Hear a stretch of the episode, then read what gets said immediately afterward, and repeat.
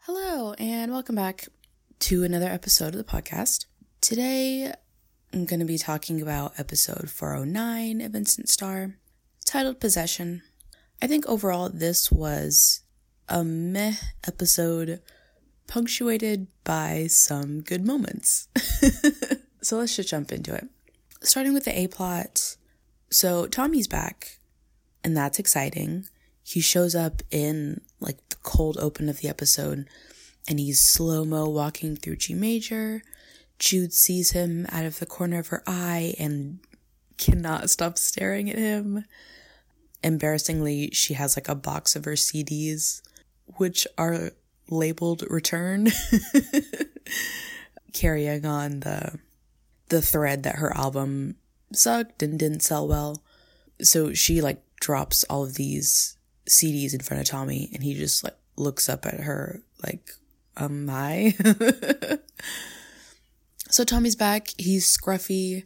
I think is supposed to imply that he's like not in a good place because he's never been scruffy in the entire series and he looks good. It it looks great on him. Oh, so moving on past the intro. Jude has been I don't remember when they said this, but she's basically like banned from G major. Darius at one point says that he had to cut Jude loose. Um, if you'll remember, Jude's deal with G major when she won Instant Star was for three albums. Her third album just came out and it sucks. Um, so she's done. And like, if Darius wanted to, we could have extended her deal or written a new one, etc. But he says during this episode, like, I cut her loose. And so Jude doesn't like go into G major at all. And so she gets information from Sadie about why Tommy's back and what happened. And apparently his mom was cooking and forgot or something and she set half the house on fire. So he had to put her into a home, which obviously allowed him to come back to Toronto. Uh, so we get another scene with Jude and Megan in Jude's house, and they're like super good friends now, I guess. But I had this thought as Megan was talking, um, because she seems to be similar to me, an anti Tommy, part of the anti Tommy side, if you will. And listening to Megan talk about him, I was like, geez, do I sound like this much of a hater about him? Because we shared very similar points of like, oh, here Jude goes back into Tommy's, you know, I think she calls it the Tommy vortex or something like that. So there's another side story, which isn't really like a C plot, but it's kind of tied to the A plot. So Tommy's back, like I said. There's a scene where he's talking to Darius and is upset that he allowed Jude's album to go out in the overproduced, messy state that it was in because his name was on it as a co producer. And now his credibility is shot, and Darius tells him, Hey, instead of like doing real music, why don't you produce Speed and Karma's TV show theme song? And he's obviously not happy about this, thinks it's below him. And so there are a few scenes of them in the studio, them being Speed and Karma, and then Tommy producing. So the first time around, as Speed and Karma are singing the song, which is kind of cute. It's it's actually fairly catchy. Um, when they're singing the song, Tommy is at the board and his head's down. He has his hood up. he is so disinterested and is not afraid to show it. Um, so that's one that's another piece of the A plot, I guess. But getting back around to Jude's perspective. So in this scene with Megan at the beginning of the episode, uh, Megan's suggesting, you know, we need to get over him. And Jude mentions, well, I can't without closure. And closure means getting an apology. And it's like, oh God, here we go. There was some other thing about closure. I forgot what it was in the series. Oh, it was with Sadie and Tommy, and she's like, I need closure. Or maybe it was June Tommy the first time? I forget. But they've had a similar conversation about, I need closure. I need this person to say XYZ to me for me to be okay about the breakup. And I just, uh, I've never related to that sentiment. It's, and I think I probably said this the last time, is that wanting closure is just wanting an explanation for something that the person you're talking about that their actions have already shown you. you know why you broke up. It's not a surprise. You want them to express something about the breakup, but what good does that do? Anyway, uh, so Megan's like, write down everything you think you want to say to him. And Jude's like, no, he just needs to apologize to me. And so that's Jude's aim during the episode is that she is going to make Tommy apologize. And in my view, they both have negatives that they've done to one another. I do, I don't know if it's something Jude needs to apologize for per se, but showing up unannounced and I don't want to use meddling. I don't like that word. But she did try to like take action with Tommy's mom that maybe wasn't really her place to do. And her heart was in the right place, which is why I don't want to use the word meddling, like she meddled in Tommy's life. But she didn't need to make decisions for him. Um, I do, but also, I almost forgot, her completely changing up the album while still attaching Tommy's name to it wasn't really great either. And that's maybe more of like a superficial thing that she could apologize for. But I mean, she did do something that he had no control over. And now that's part of his career. That's part of his like outlook to the world. Um, with producers, it's not as, what's the word? It's not as damaging because they're not as public producers are compared to an artist who makes a bad album but still, I mean, it's part of his career that she interfered with, which she could apologize for that.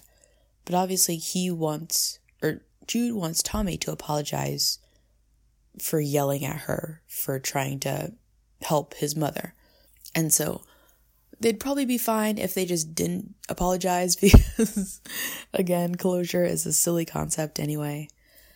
But we fast forward a bit in the episode and Megan and Jude are at a bar.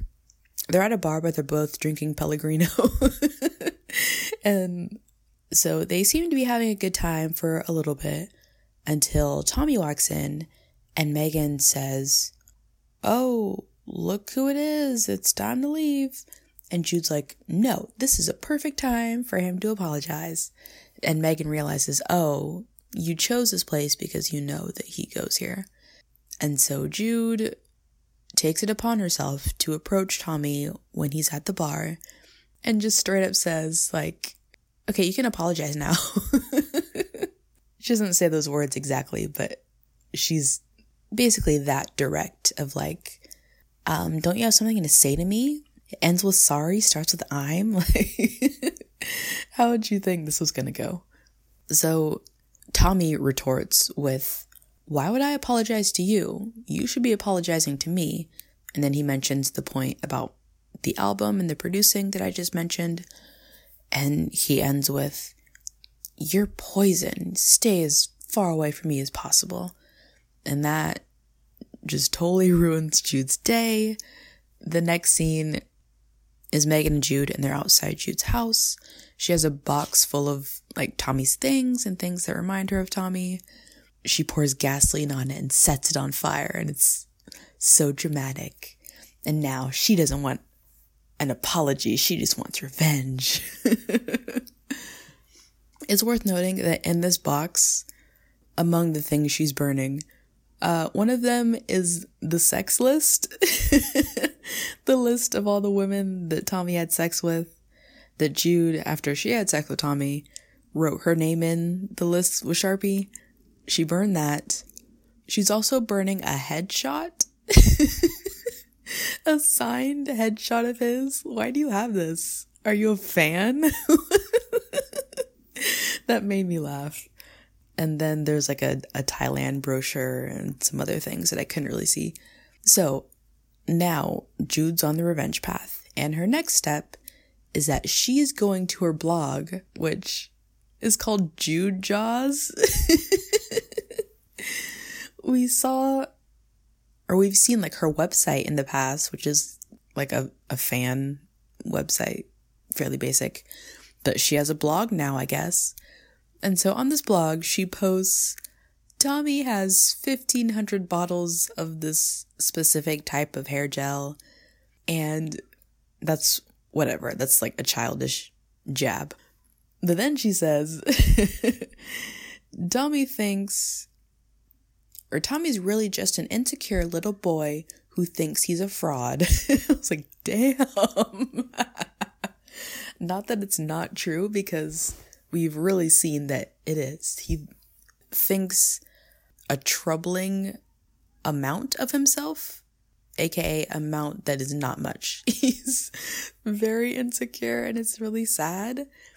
And I almost wish I almost wish we would like talk about his insecurity that he so clearly feels but is masked under like aloofness and distance.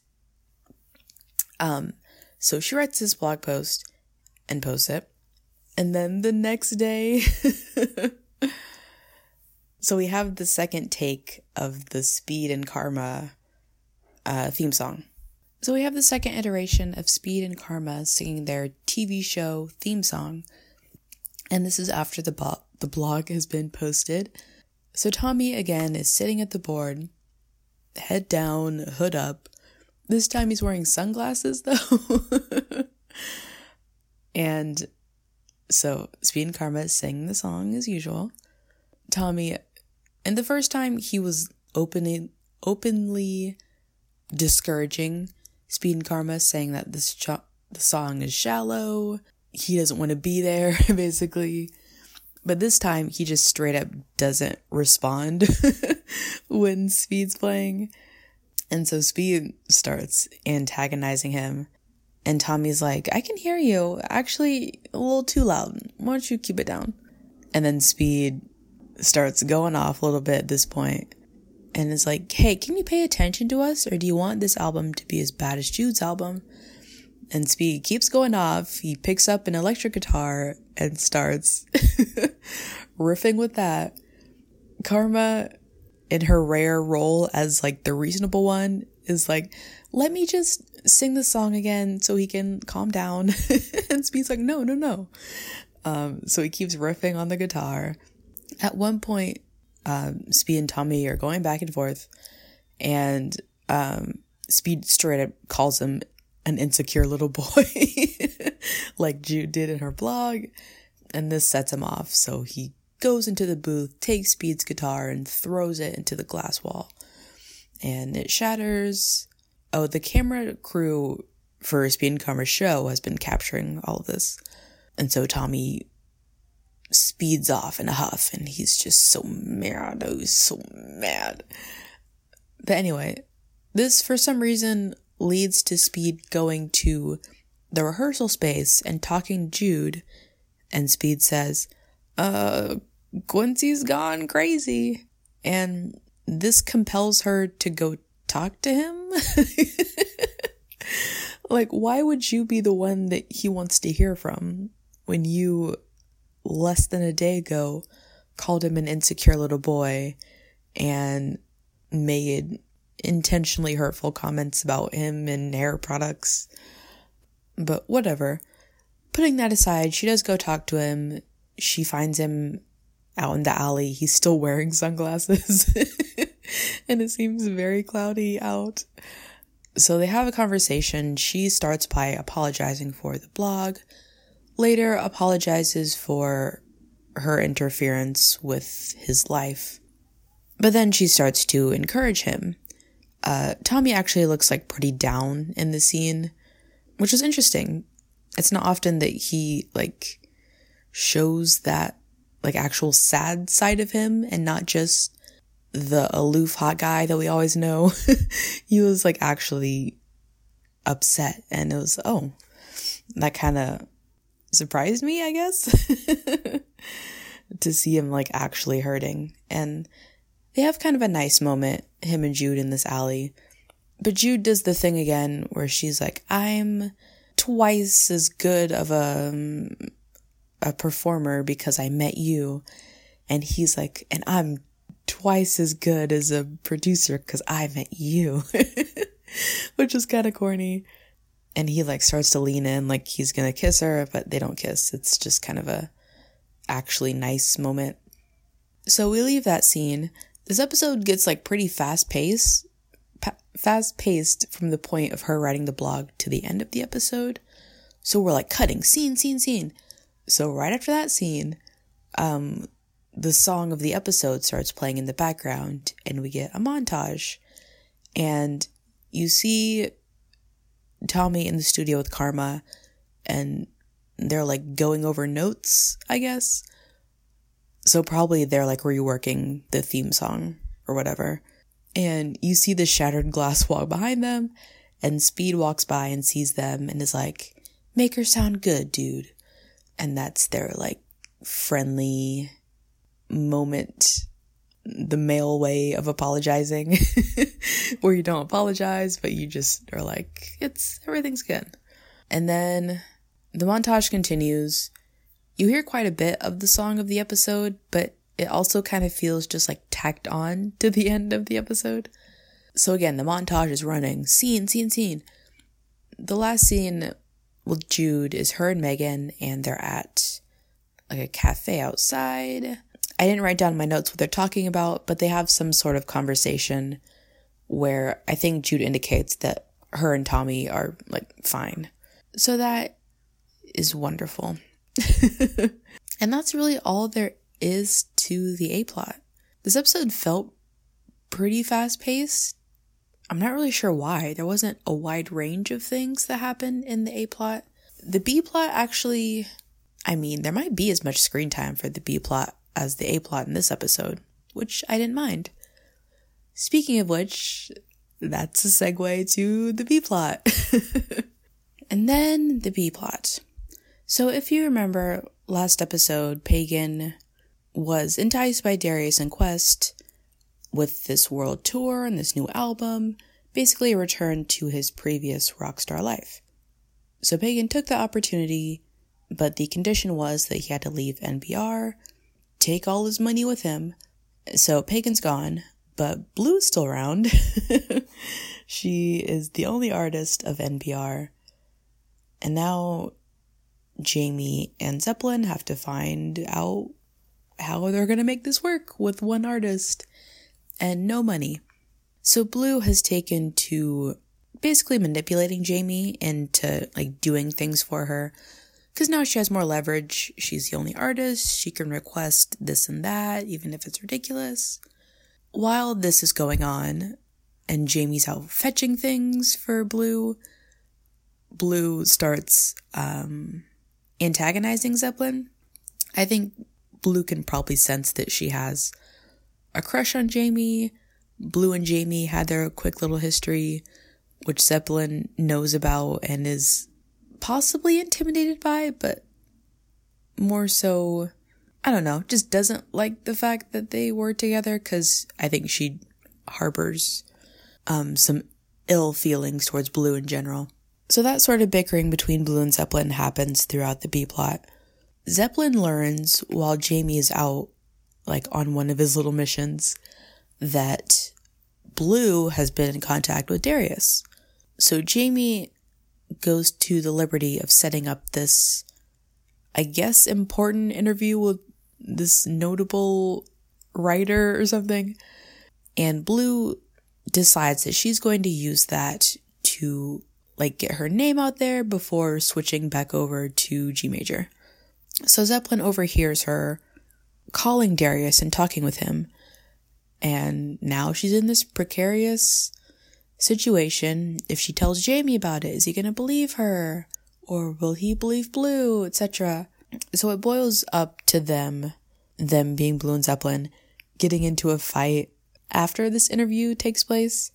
At one point, Zeppelin takes off Blu's uh, Party City wig and stomps on it, which was pretty funny.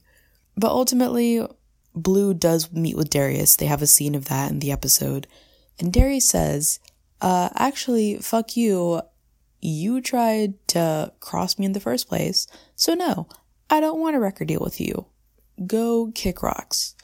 And Blu is upset by this, but she still has NPR to fall back on at this point. So she does a U turn, goes back to NPR. She runs into Jamie, and she's she's getting desperate at this point, and she quickly says like, "I don't know what Zeppelin told you, but it's fine. I was only talking G major. I wasn't gonna go back there. It's whatever." And Jamie says, uh, Zeppelin didn't tell me anything, but this is interesting. What do you mean you're going back to G major? And finally, Jamie says, We don't need you. We'll figure it out, whatever. And so that is the end of Blu. I'm pretty sure this is Cassie's last episode, which made me sad. I wrote down in my notes, I love Cassie's energy in this role and wish she was here longer, which I really do. I think maybe a character like Blu that's so, hmm, what's a good way to put it, is so aggressive. It's hard to like have a character like that for a while, I guess, if that makes sense. Like Karma, I keep comparing them because there are similarities. Karma is a similar, um, like a similar animal to Blu, and I guess she kind of softened a bit when she got with Speed. Blu, you'd probably have to have a similar sort of softening. But I think the Blu is a bit more, uh, I was to say she's a bit more cutthroat than Karma, but I think she's just kind of more of an opportunist and is cutthroat in that way. Like, I don't think Karma would have gone to an indie label in the first place. so I don't think she would have had the same experience. But Blu will kind of cater herself to whatever the situation calls for. But I think Karma's kind of consistently harsh but Blu is more willing to seem innocuous, if that makes sense. So that's the end of Blu's story. Uh, the end of the B plot is Zeppelin. Jamie thinks that Zeppelin like ran out because she was mad about like him taking Blu side. So Jamie finds Zeppelin on the street and she has a bag with her, but she's like, "Oh, I was just going to do laundry." And so they have a cute little moment. They kiss on the street and it's all well and good. Maybe this is a relationship that'll pan out for Jamie. With the plot synopses done, it is time for the song and episode ratings. So, this episode's song is titled Higher Ground. It's the song that I mentioned felt like it was just tacked on to the end of the episode. Uh, I didn't really care for it. It's a generic, non specific song about overcoming obstacles, persevering. It's fine. It's nothing special, not totally memorable. Uh, I give it a 4 out of 10. It's, yeah, 4 out of 10. And then the episode rating, like I said at the beginning, this was an overall, like, eh, episode with a few good moments. The scenes with Speed and Karma and the theme song were actually pretty funny. but that's probably because I've said this plenty of times, but it bears repeating all every time. Speed is the unsung hero of this cast. this season wouldn't have been as good without him. I just I cannot say it enough. This season and season 3, honestly. he is the glue that keeps all of this together, the glue that provides comedic relief. No one else could provide the relief that he does. he is truly the VIP. I will never stop saying it. This is a Tyler Kyte Stan podcast. anyway, that was a good song, or that was some good moments. Again, I love Cassie's scenes. She has the perfect energy to be like the mean girl who's also like really sweet when she wants to be and when the situation calls for it, but is actually really mean and catty. Like, I love that. Again, I wish I could see more of her character. It's crazy to think that this season, which I'd probably still place as my least favorite season, had Cassie Steele and Tatiana Maslany. like, and it was the worst season of the series. it's incredible, really. But anyway, the episode. For the reasons I just mentioned, it's a bit better than just like totally eh. So I'd give the episode a 6 out of 10. So song rating 4 out of 10 and the episode rating of 6 out of 10. Episode 409 of Instant Star, Possession, gets an average of 5 out of 10. All right, everyone. That's it for me, and that's it for this episode. Hopefully, you all will join me next time where I dive into 410. See you then. Bye. Música